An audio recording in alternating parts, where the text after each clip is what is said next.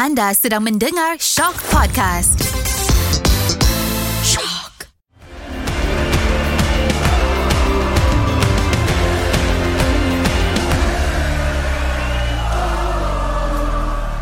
Assalamualaikum dan selamat bola sepak Malaysia. Kita kembali lagi dalam Ultra Squatchy. Kali ini episod 13. Seperti biasa kita akan berborak mengenai bola sepak Malaysia. Cuma mungkin minggu ni kita akan banyak fokus juga kepada Asia. Satu benda yang mungkin Karam belum dapat rasa lagi. Dan kita tak tahu tahun depan dia akan rasa ke tidak sebab tengah dicucuk rapat. Tapi apa-apa sebelum ke Asia kita ke Malaysia dululah. Uh, kita ada banyak game sebenarnya termasuk yang minggu lepas punya kita check satu-satu dulu result dia kita ada Sarawak PJ 0-0 Kedah Sabah 1-1 Selangor Terengganu Terengganu menang 2-0 Pahang menewaskan Penang 3-2 dan ah yang ni nantilah kita sentuh. Uh, tapi macam biasalah. macam biasalah bukan aku seorang. Kita ada penyokong Ultras Kuaci daripada Negeri Sembilan Karam. Ya, terima kasih Nizam. Kau berjaga-jaga sebelum aku sumpah Kuala Lumpur tak ke Asia selama 30 tahun. Kau jangan. ah, Eh, itu dah biasa. Itu dah pernah, itu dah pernah rasa. Itu 30 tahun lagi aku rasa lah. Tapi aku dah tua gayut sikit. Uh, uh, selain daripada tu ada juga dua game yang berlangsung pada hari Ahad iaitu Selangor menantang PJ City. PJ City yang macam dah lama tak menang mengejutkan Selangor sampai fans Selangor mengamuk dan hmm. Pahang Terengganu. Ah ini aku suka kat game ni. Aku rasa kita start dengan Pahang Terengganu dululah. Boleh, Sebab game ni ya aku teruja betul bila tengok macam mana Terengganu comeback. Pahang pun bukan calang-calang eh sebab lately ni diorang punya performance dan prestasi sangat mengagumkan di bawah kendalian Datuk Dola Saleh. Uh, tapi itulah Terengganu tiba-tiba boleh comeback. Aku aku aku aku tengok game ni nak aku rasa sangat sangat menakjubkan lah tengok Terengganu punya comeback ni. Kenapa kau rasa menakjubkan pula? Adakah kau tak yakin dengan Nafuzi Ball? Sebab aku rasa few games uh, Terengganu nampak agak struggle jugalah in terms of nak scoring goal. Uh, hmm. Dan masa game ni aku tengok macam Pahang banyak pegang juga dan pemain-pemain yang biasa melakukan magic untuk Terengganu nampak mula-mula tu agak agak kena lock dan Pahang betul-betul macam nampaklah perbezaan yang awal-awal season dengan sekarang di bawah Datuk Dola Saleh ni. So aku expect dan Pahang pula bermain di tempat sendiri. Tak silap aku untuk season ni, ini game yang paling ramai attendance untuk fans dia. Oh, uh, okay. Uh. Sebab aku dalam TV pun boleh nampak lah stadium tu penuh compared to awal-awal season di mana agak kosong. Tapi bila prestasi dah start semakin baik, dah tentulah fan akan datang. Jadi aku expect dalam game ni sebenarnya Pahang boleh buat kejutan tapi itulah di bawah Nafizi Ball memang satu benda yang berbeza lah uh, dengan experience dan juga kelincahan-kelincahan pemain-pemain Terengganu. Ya, dan aku rasa kredit kena bagi selain daripada Coach Nafuzi, aku rasa kredit kena bagi kepada semua pemain Terengganu. Sebab aku rasa first half tu ni daripada mata aku je lah sepatutnya Terengganu boleh dapat 5-6 penalti. Aku tak tahu kenapa ref tak bagi semua sepakan penalti tu. Uh, so masa tengok tu aku cakap ini kalau Pahang skor dulu mau koyak player Terengganu ni. Dan memang Pahang skor dulu. Dan aku kagum player Terengganu tak koyak sangat.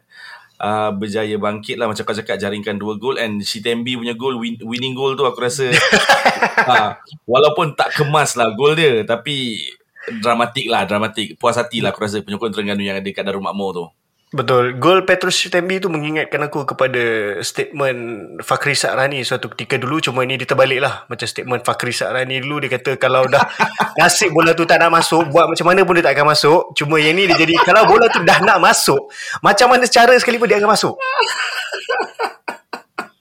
Okay, dan aku rasa ini satu benda yang bagus untuk Terengganu untuk diorang dapatkan momentum sebelum ke final Piala FA sebab sekarang diorang dah kena start tunjuk uh, cara nak menang dengan cara yang tak cantik. Kita kena lompat ke game seterusnya iaitu Selangor menentang PG City sebab ada sesuatu yang telah trigger sampaikan fan-fan Selangor mengamuk cuma kali ni diorang dah tak salahkan uh, coach sebab sekarang Selangor di bawah coach yang baru Nizam Jamil hmm. sekarang hmm. diorang punya kemarahan lebih tertumpu kepada pihak pengurusan lah okay, kau tengok kan game ni satu benda yang agak mengejutkan bila PJ City satu tim yang dipenuhi oleh pemain-pemain tempatan bukan dipenuhi memang semuanya pemain tempatan mampu menewaskan Selangor satu kejutan. Kejutan memang sangat-sangat kejutan. Uh, PJ City pun dah lama tak menang. Aku rasa last kemenangan dia orang April ke March macam tu lah.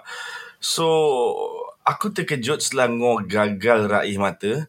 Uh, sebelum ni kalau kita kalau kita perasan lah fans-fans Selangor macam mendesak supaya Michael Fichtenbeiner di dialihkan daripada jawatan ketua jurulatih. Jadi pengurusan Selangor dah ikut dah dua perlawanan. Uh, Michael Fichtenbeiner tak tak tak beraksi tak bukan beraksi tak menjawat jawatan ketua jurulatih dan di di diambil alih oleh Nizam Jamil tapi aku tak masih tak nampak perubahan yang ketara uh, dalam corak gameplay yang ditampilkan Selangor dan to be honest aku memang jang, harap aku memang ingat Selangor menang mudah lawan PJ City. Tak tahu pula uh, mereka ketandusan idea bila berdepan PJ City. Kita semua tahu PJ City takkan diorang takkan main expensive football. Diorang akan okay kita akan jaga backline kita, kita akan defend sebaik mungkin and cuba catch them on the break.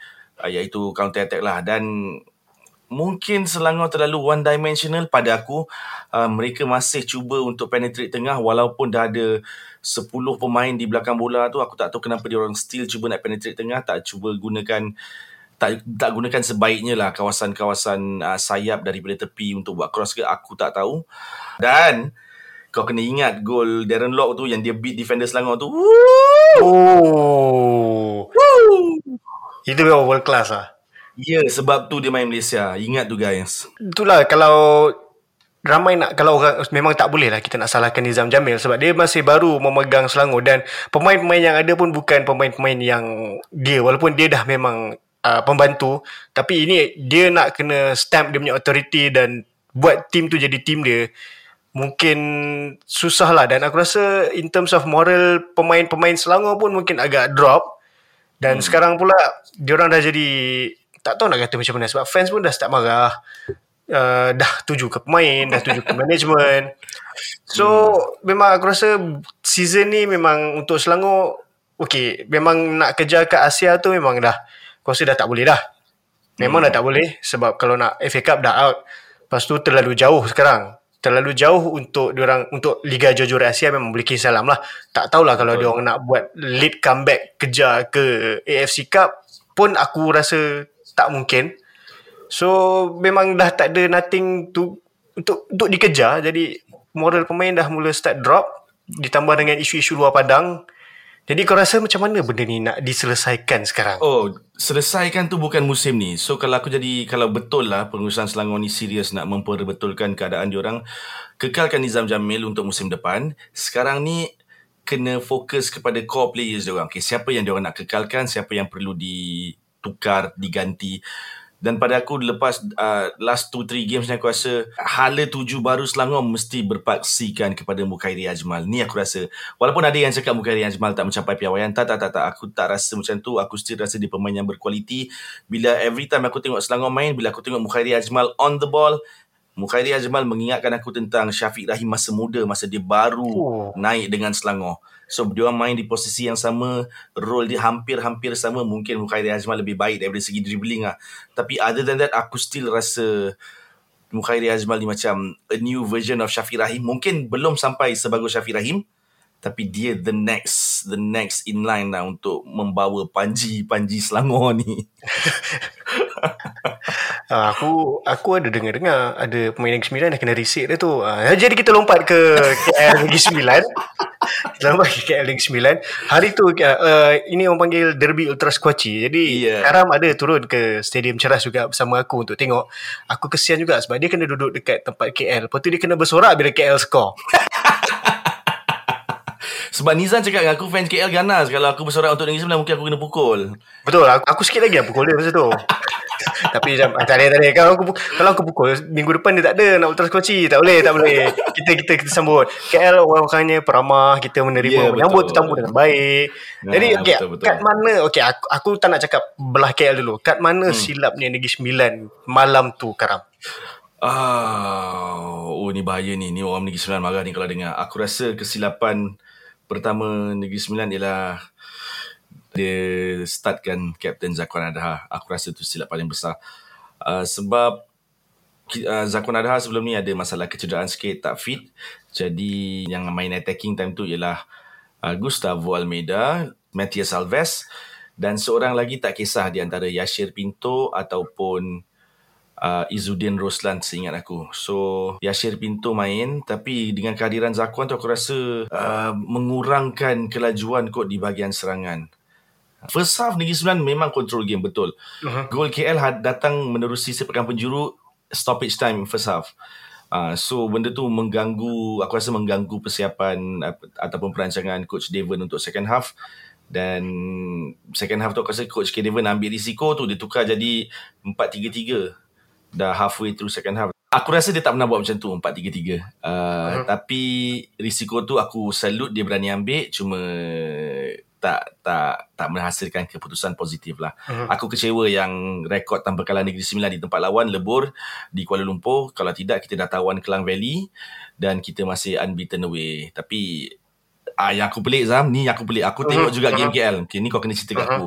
Sepanjang uh-huh. season aku rasa KL Negeri Sembilan tu tu perlawanan terbaik KL aku rasa kau. Uh, aku rasa ada lagi baik kot. Hmm. Aku rasa game lawan Kedah pun baik juga. Cuma apa yang aku rasa untuk game ni motivasi aku nampak moral pemain macam agak berbeza. Hmm. Mungkin selepas uh, mencatat kemenangan ke atas Viettel walaupun sebenarnya seri tapi menang penalti tapi itu dah cukup untuk menaikkan moral hmm. dan pemain tahu diorang perlu berada di uh, moral yang tertinggi sebab nak menentang PSM Makassar pula next.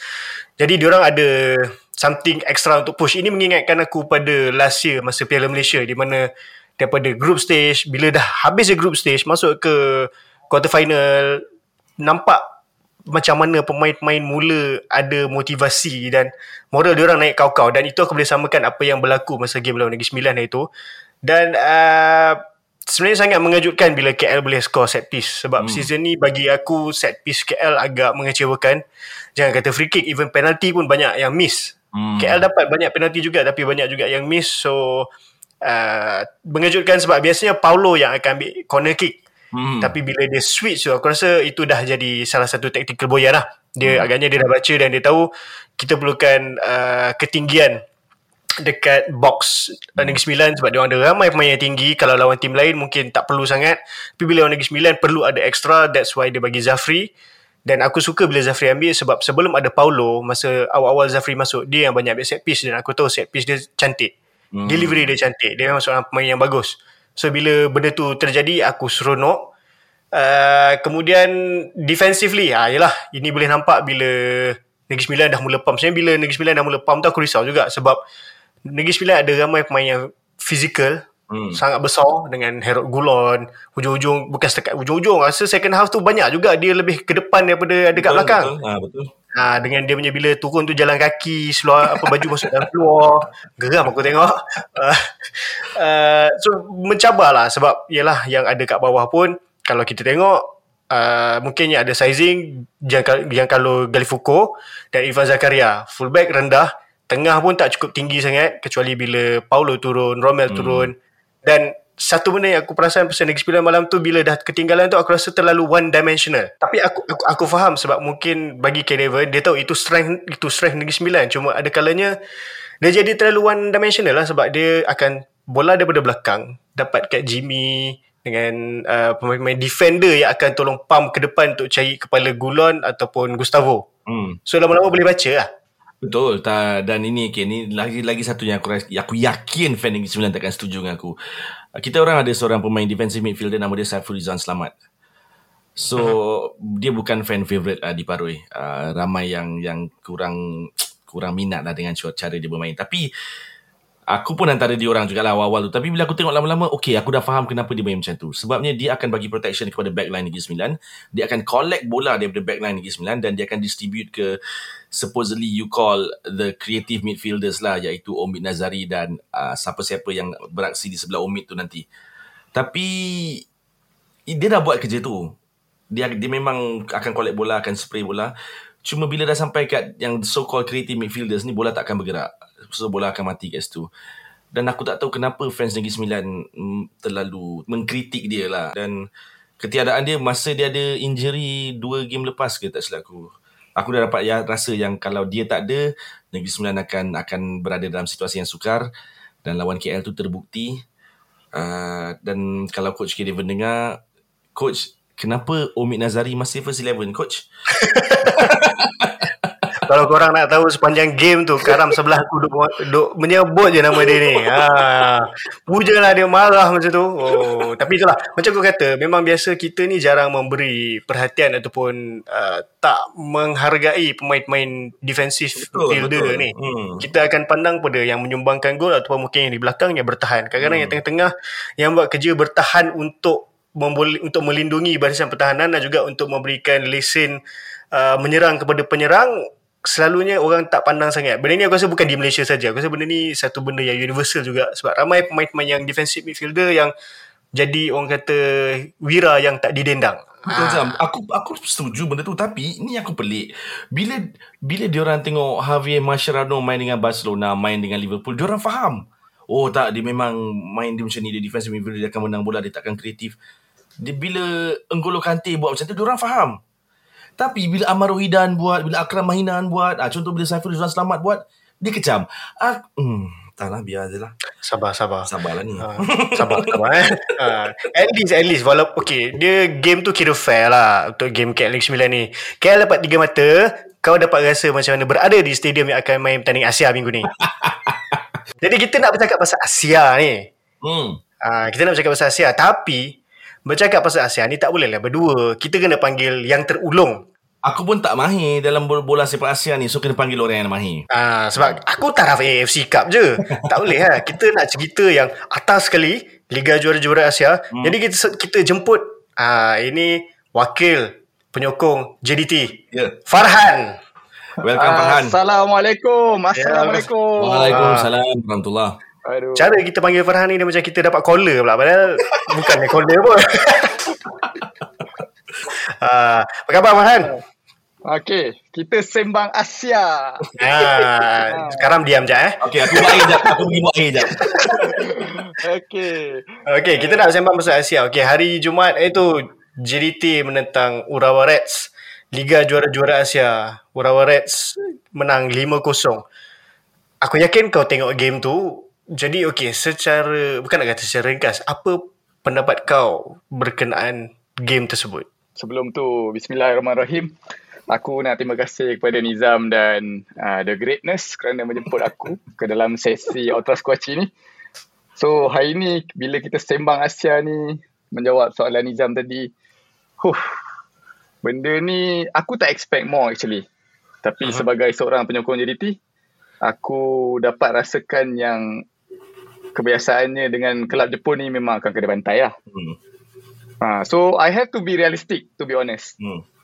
Ha, sebab pengalaman aku dengan me- menonton, menonton secara dalam TV dan menonton secara depan mata, ha, JDT bertemu kelab Jepun ni, level dia sangat beza Nizam. Level dia sangat beza. So aku tak expect more dan aku tak pernah cakap yang JDT akan menang malam tu. Karam je yang cakap JDT menang. Karam ni suka hati. Dia suka buat, buat isu. Aku aku buat Pak An sedap. Aku nak jack Pak An. Uh, tapi game malam tu first 7 minutes ki JDT dah terima orang kata apa sembakan penalti kepada Urawa kan. Hmm. Okay, adakah kau rasa penalti tu yang merosakkan game plan JDT? Betul sebagai seorang penyokong aku berpendapat bahawa dia kill the game lah awal-awal sekali.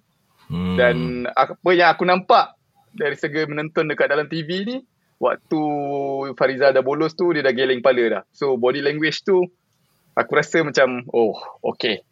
Ha, ni dah bukan JDT yang sebetulnya. So selepas sepakan penalti tu juga kita saksikan satu sepakan percuma kan yang pada aku itu adalah sepakan percuma yang boleh kata world class. World class betul. Memang Farizal Ya, pun ya. tak boleh save. So it does kill the game that time. Kau aku rasa korang berdua akan setuju dengan aku bahawa JDT tak main cara JDT malam tersebut. Aku setuju Tapi Farhan Ini pendapat aku. Aku pun tengok game tu. Um, Macam kau cakap First 7 minutes tu Aku boleh nampak Ada harapan untuk JDT Dan aku pun macam kau Aku tak rasa JDT boleh menang. JDT susah nak menang. Itu aku rasa aku dah cakap sebelum-sebelum ni. Cuma bila first 7 minutes Sebelum insiden penalti tu Aku cakap Okay ada Ada chance untuk fight At least boleh score satu gol Cuma Yang buat aku frust Kenapa selepas ketinggalan 2-0 Work rate work rate uh, especially midfielders JDT dengan termasuk Bergson lah. Work rate dia orang terus jatuh uh, kalau nak sebut nama lah Bergson, Nacho. uh, sebelah Nacho siapa? Uh, Jordi Amat. Okay, Jordi Amat mungkin mungkin tak tak ada match sharpness lah. Tapi pada aku Betul. Bergson dengan Nacho ni terlalu macam oh aku harapkan lebih daripada dia orang. Especially Nacho dengan experience dia dengan pengalaman dia. Eh dengan pengalaman experience sama lah. dengan experience dia kan. So tapi Ha. aku tak dapat benda tu dari Nacho. Kau rasa macam mana? Pendapat aku, Karam, Hmm. um, berbeza kalau apa yang kau cakap ni adalah mungkin kau lihat daripada segi grouping stage masa hari tu bulan April hari tu kan Hmm. betul so bila mana kau tanya aku dan apa yang kita nampak daripada dalam TV tu dia stadium yang berbeza. Maknanya JDT bermain di Jepun masa tu kan? Main di Saitama Stadium. So aku ada sikit pendapat aku bahawa player-player ada kegugupan dengan dia gugup tau. Dia gugup dengan suasana Saitama Stadium tu. Mhm. Okay. Ah, sebab sebab pada aku aku pernah berada dalam stadium Jepun ketika waktu JDT bertemu uh, Kashima Antlers Mhm. dan 2000 se- lepas tu JDT bertemu Vissel Kobe. Uh, suasana di stadium Jepun ni sokongan penyokong dia dia secara disiplinnya kalau macam kita di Malaysia ni bila ultras yang Chan ultras saja yang Chan kan Hmm. tapi di stadium Jepun ni the whole stadium akan bersorak serentak tau Oh. So benda tu Oh, mungkin aku boleh ah, aku boleh cakap mungkin uh, suasana juga dialami oleh penyokong uh, Malaysia ketika berada di GBK dahulu. Faham tak? Ah, Maksudnya the whole stadium. Faham? Ah, so benda tu kalau kita yang penyokong dekat TV pun nampak dan aku pernah merasa keadaan tersebut, apa lagi pemain yang di dalam padang. Tapi aku tak nak cakap banyak pasal kesilapan pemain lah. Tapi that is not our rezeki that time lah. Macam tu lah. Hmm. Ah, sebenarnya mula-mula masa aku tengok line up tu nampak nama Jordi Amat tu aku dah macam sebab dia memang seorang pemain yang kita tahu ada experience di Mm-mm. uh, liga-liga Eropah. Uh, Tapi dia tak pernah main lagi. Tiba-tiba terus main. Mula-mula aku ingatkan dia akan main uh, bahagian pertahanan. Tapi tiba-tiba rupanya dia main di midfield. So aku agak terkejut sebab okay dia ni tak ada match fitness. Macam mana dia nak compete dengan team macam team Jepun yang kita tahu berada di level yang berbeza. Hmm. Dan lagi satunya aku rasa mungkin sebab benda ni okay kita dah sentuh pasal JDT ni kita nak cakap sikit lah pasal Asia secara keseluruhan untuk kelab Malaysia di Liga Asia. Eh di Liga Asia di, di peringkat Asia. Hmm. Uh, okay JDT kita tahu selalu mendominasi di Liga Tempatan. Faham. Jadi bila dia dah biasa mendominasi pasukan lawan dia jadi kurang pengalaman didominasi. Faham tak? Faham? So macam nak cuba bermain sama macam di Liga Tempatan macam kita nak cuba macam main still main cantik tapi berdepan dengan tim yang main lagi cantik adalah satu benda yang sangat susah sebenarnya. Di ibarat Jepun macam Urawa Reds ni dia main cantik gila dia lawan JDT ni cantik okay dia main Club World Cup dia lawan tim Eropah dia akan kena. Betul. Ha, Maknanya the next stage lah. Stage Ya, lagi yeah, atas stage lagi. tu ah. So mungkin ada certain macam kena tahu tahap tahap di mana. So mungkin kena bagi aku lah mungkin perlu ubah sikit ke masa tu. Aku aku faham dan aku hormat yang JDT nak tunjuk juga yang kita boleh menyerang lawan tim-tim macam ni. Tapi aku rasa mungkin a bit naif bila cuba untuk membuat benda yang sama dekat Liga Malaysia kepada tim yang berada di kelas yang berbeza. Hmm. Okay, aku aku ha, aku relatekan dengan apa yang Nizam cakap pasal Jody Ahmad tadi.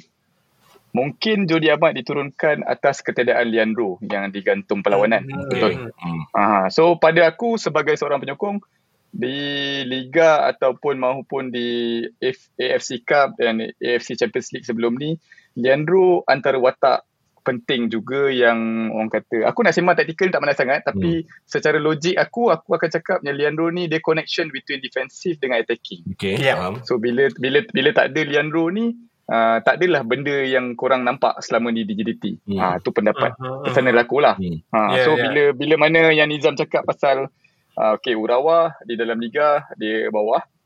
Ha, bila dia Asia dia main cantik dan bila dia jumpa kelab Eropah pula dia kita nampak dia dibantai kan macam tu kan. Hmm. So aku berpendapat aku berpendapat bahawa JDT ya aku setuju mendo- mendominasi liga. Tapi apa pendapat aku adalah bila liga nampak JDT dominasi, kita tahu level liga Malaysia di mana.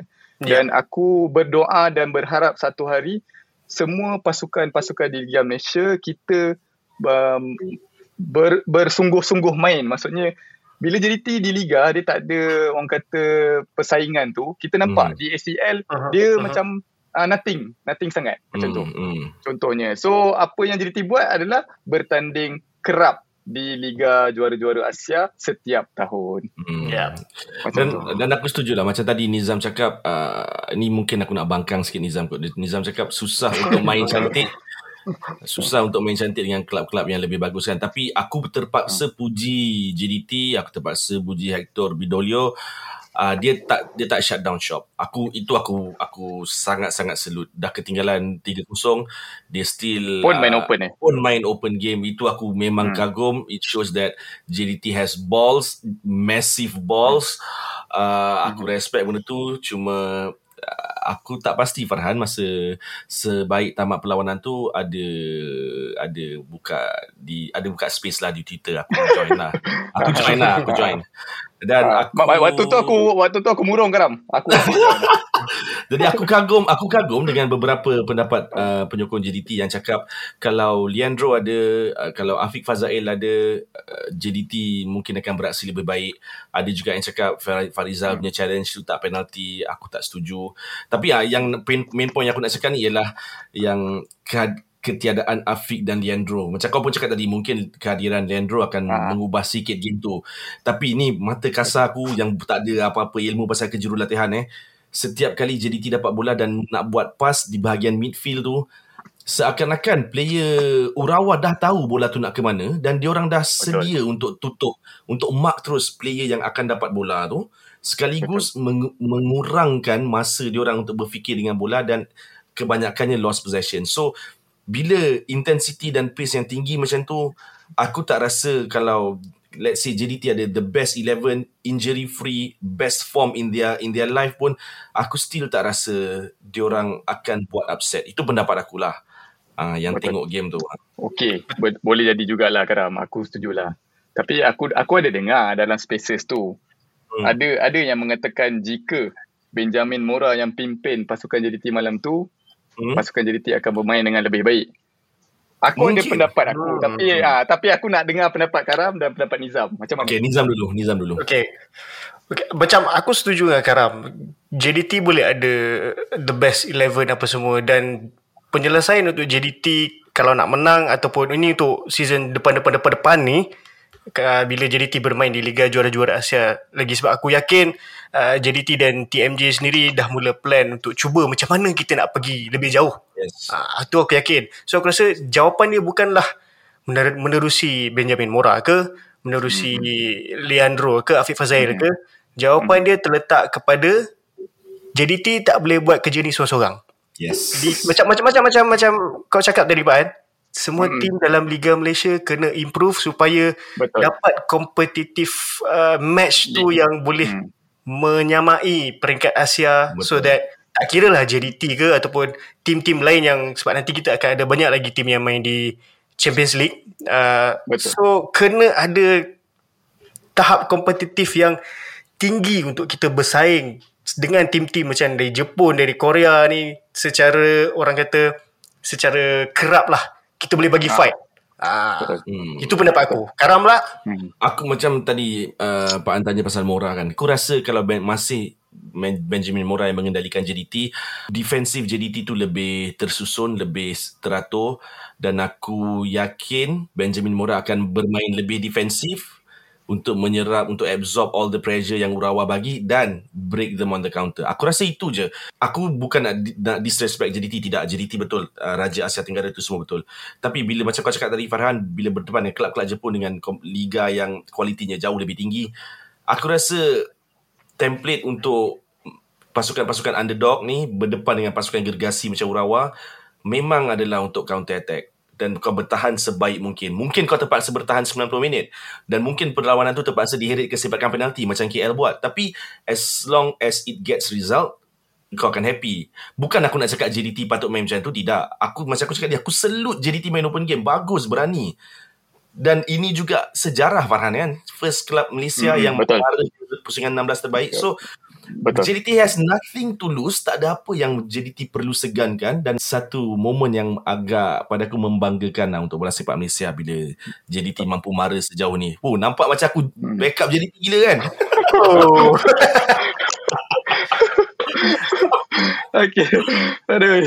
Tapi aku terima kasih kat pendapat korang lah. Tapi pendapat aku sendiri sebagai seorang penyokong JDT uh, bercerita kes, tentang kisah Benjamin Mura ni orang kata let bygone be bygone lah. Betul. Tapi untuk aku me- me- menghukum Hector Bidoglio dia terlampau awal untuk kita buat kesimpulan. Setuju. Biasanya dia antara antara beberapa game baru beberapa game dan ini adalah pengalaman pertama dia di peringkat AFC Champions League. Pula tu uh, pusingan 16 terbaik pula tu. Hmm. So mm-hmm. aku tak expect more, aku tak expect more. Tapi Betul. aku petik semula apa yang Nizam pernah quote uh, di Ultra Squatchy episod 11. Fuh. Wow, dia Wah, hafal. ah, wah. waktu itu waktu itu Nizam ada share. Boyan dia akan guna apa segala daya usaha kerana dia tahu itu adalah peringkat knockout stage. Hmm. Faham tak? Mhm. Maksudnya Hmm, okey, betul. Ah, penyokong JDT akan cakap berpasal JDT ni ada falsafah bola sepak apa benda. So aku sebagai orang yang tak pandai taktikal, aku bersetuju dengan apa yang Nizam cakap. Maksudnya kita dah tahu ini peringkat kalah mati dan aku relate semula dengan apa yang Karam cakap tadi. You have nothing to lose, you can use anything you want. Janji kita lepas ke peringkat seterusnya. Hmm. Itu je lah pendapat aku. Ha, t- tapi terpujilah sebab uh, bukan senang eh, bukan senang untuk satu kelab Malaysia dapat sampai ke tahap ke level begini. Kena kena pula dengan menang uh, grouping. Dalam grup bukan tim-tim tim-tim yang cikai eh, bukan tim cikai, ada kelab Jepun juga. Betul. Uh, ada kelab Jepun, ada kelab Korea, ada kelab China. Selain daripada main tempat sendiri, aku rasa hasil pengalaman bermain daripada AFC Cup ke kelayakan Champions League, semua tu JDT gunakan untuk sampailah ke tahun ni sampai ke peringkat yang cukup membanggakan sampai akan boleh uh, menjuarai kumpulan semua dan aku yakin kegagalan melawan Urawa Reds ni juga akan jadi uh, akan dijadikan pengajaran untuk tahun depan dan tahun-tahun depan lagi.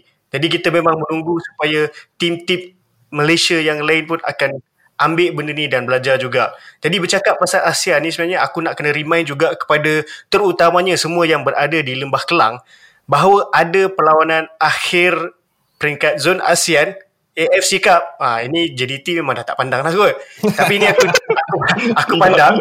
Ha, ini tim aku KL menentang PSM Makassar. Jadi aku nak menyeru kepada semua yang berada di Lembah Kelang turunlah. Tak dapat nak rasa Champions League kita rasa AFC Cup dulu. Karam kau turun. Aku tak aku nak aku nak support, aku nak membantu Nizam dari segi promote benda ni.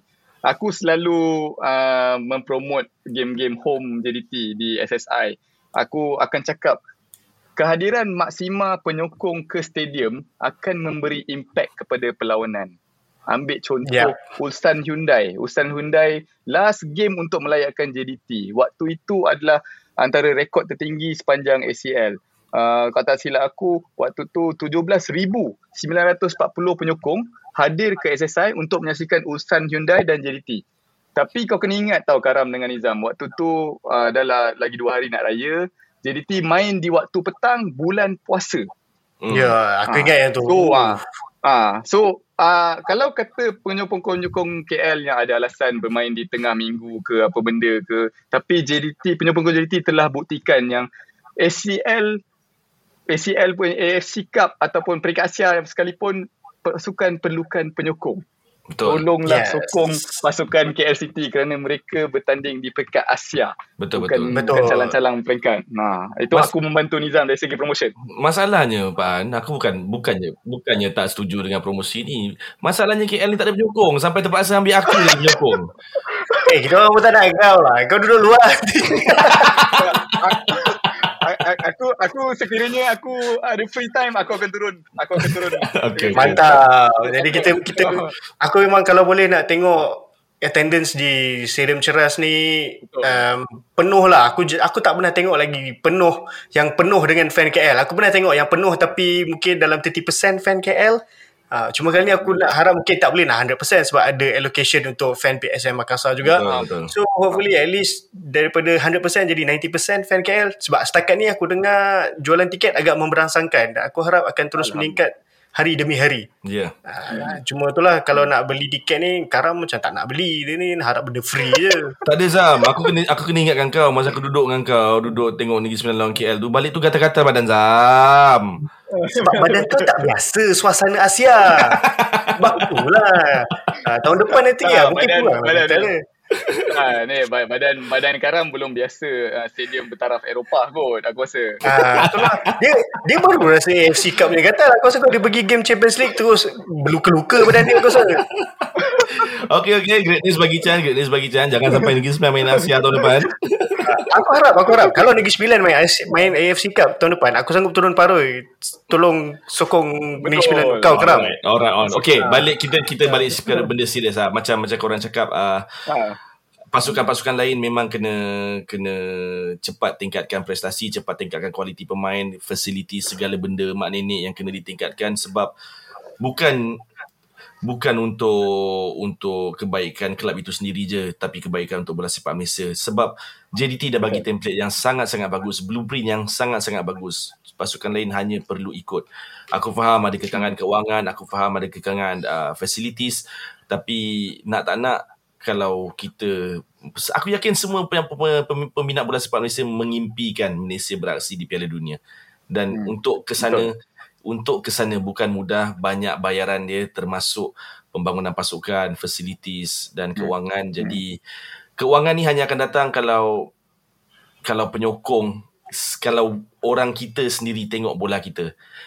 Macam mana kita nak produkkan macam mana kita nak jual produk kita ke orang lain ke negara luar kalau orang kita sendiri tak tak appreciate produk kita. Jadi penyokong di luar sana ni benda-benda serius please please support bola sepak Malaysia. Pergi stadium invest. Aku pernah cakap benda ni dengan Nizam. Invest emosi kau invest keuangan yeah. kau sebab bayaran dia berbaloi. Kau tengok Nizam dah pergi Ho Chi Minh kau tengok Farhan dah pergi Jepun walaupun kalah tapi feeling tu perasaan tu priceless priceless. Ha. Uh, jadi itulah sebelum kita nak menamat nak menamatkan podcast kita minggu ni First aku kena ucapkan terima kasih lah kepada Farhan Sebab sudi join Ultra Squatchy Bukan setakat sudi join Sama-sama. Terima kasih. Terima kasih. Rajin rajin mendengar Ultra Squatchy ya. Farhan Yeah. antara yang rajin mendengar, rajin memberi pendapat. Uh, so terima kasih Aku ada Farhan. aku ada ni. Aku ada aku ada uh, explanation kenapa aku mendengar Ultra Squatchy ni. Ah, kenapa? Pada aku medium uh, medium Karam dengan Nizam ni adalah medium yang terbaik untuk menyeru kepada semua penyokong menyokonglah Liga Bola Sepak Tempatan. Betul Ya, tu mantap. penting. Ya. Yeah. kerana menyokong pe- penyokong ni kerja dia menyokong je Nizam Betul, Karam. Itu betul. je. Hmm. Ha, kau nak komen dari segi taktikal ke apa benda ke memang kau tak boleh komen banyak lah sebab bila kau komen macam mana pun benda tu tak akan jadi yang sebetulnya sebab itu terletak pada letih. So menyokong ni uh, push push your team Must push your team sampai ada orang yang nyanyi mana janji kau pergi? So, pada aku pada aku pada aku benda tu betul. Benda tu betul. Apa yang dia buat betul. Sebab itulah cara kau nak push team kau. Sama, Yes. sama ada kalau macam korang korang buat uh, korang buat segmen atau scotchy ni kan. Tapi ada orang yang ber, dia gunakan different platform untuk Betul. push the team. Betul. So kalau kata semua yang betul-betul bertanding secara sihat kita ni ialah macam mana di dalam padang pun kita musuh 90 minit tapi di luar aku dalam bola sepak ni aku kenal Nizam, aku kenal Karam, aku kenal orang-orang yang lain, aku boleh pergi ke Stadium Ceras untuk tengok bola kan. So bola sepak tempatan ni sebenarnya banyak kenangan-kenangan manis dan saat-saat manis dia tu untuk diceritakan kepada semua. Yeah. Betul. Okay, itu je.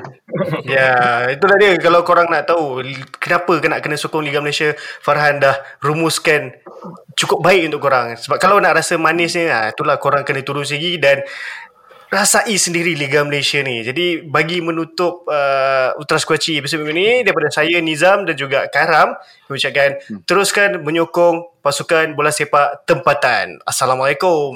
Jumpa lagi.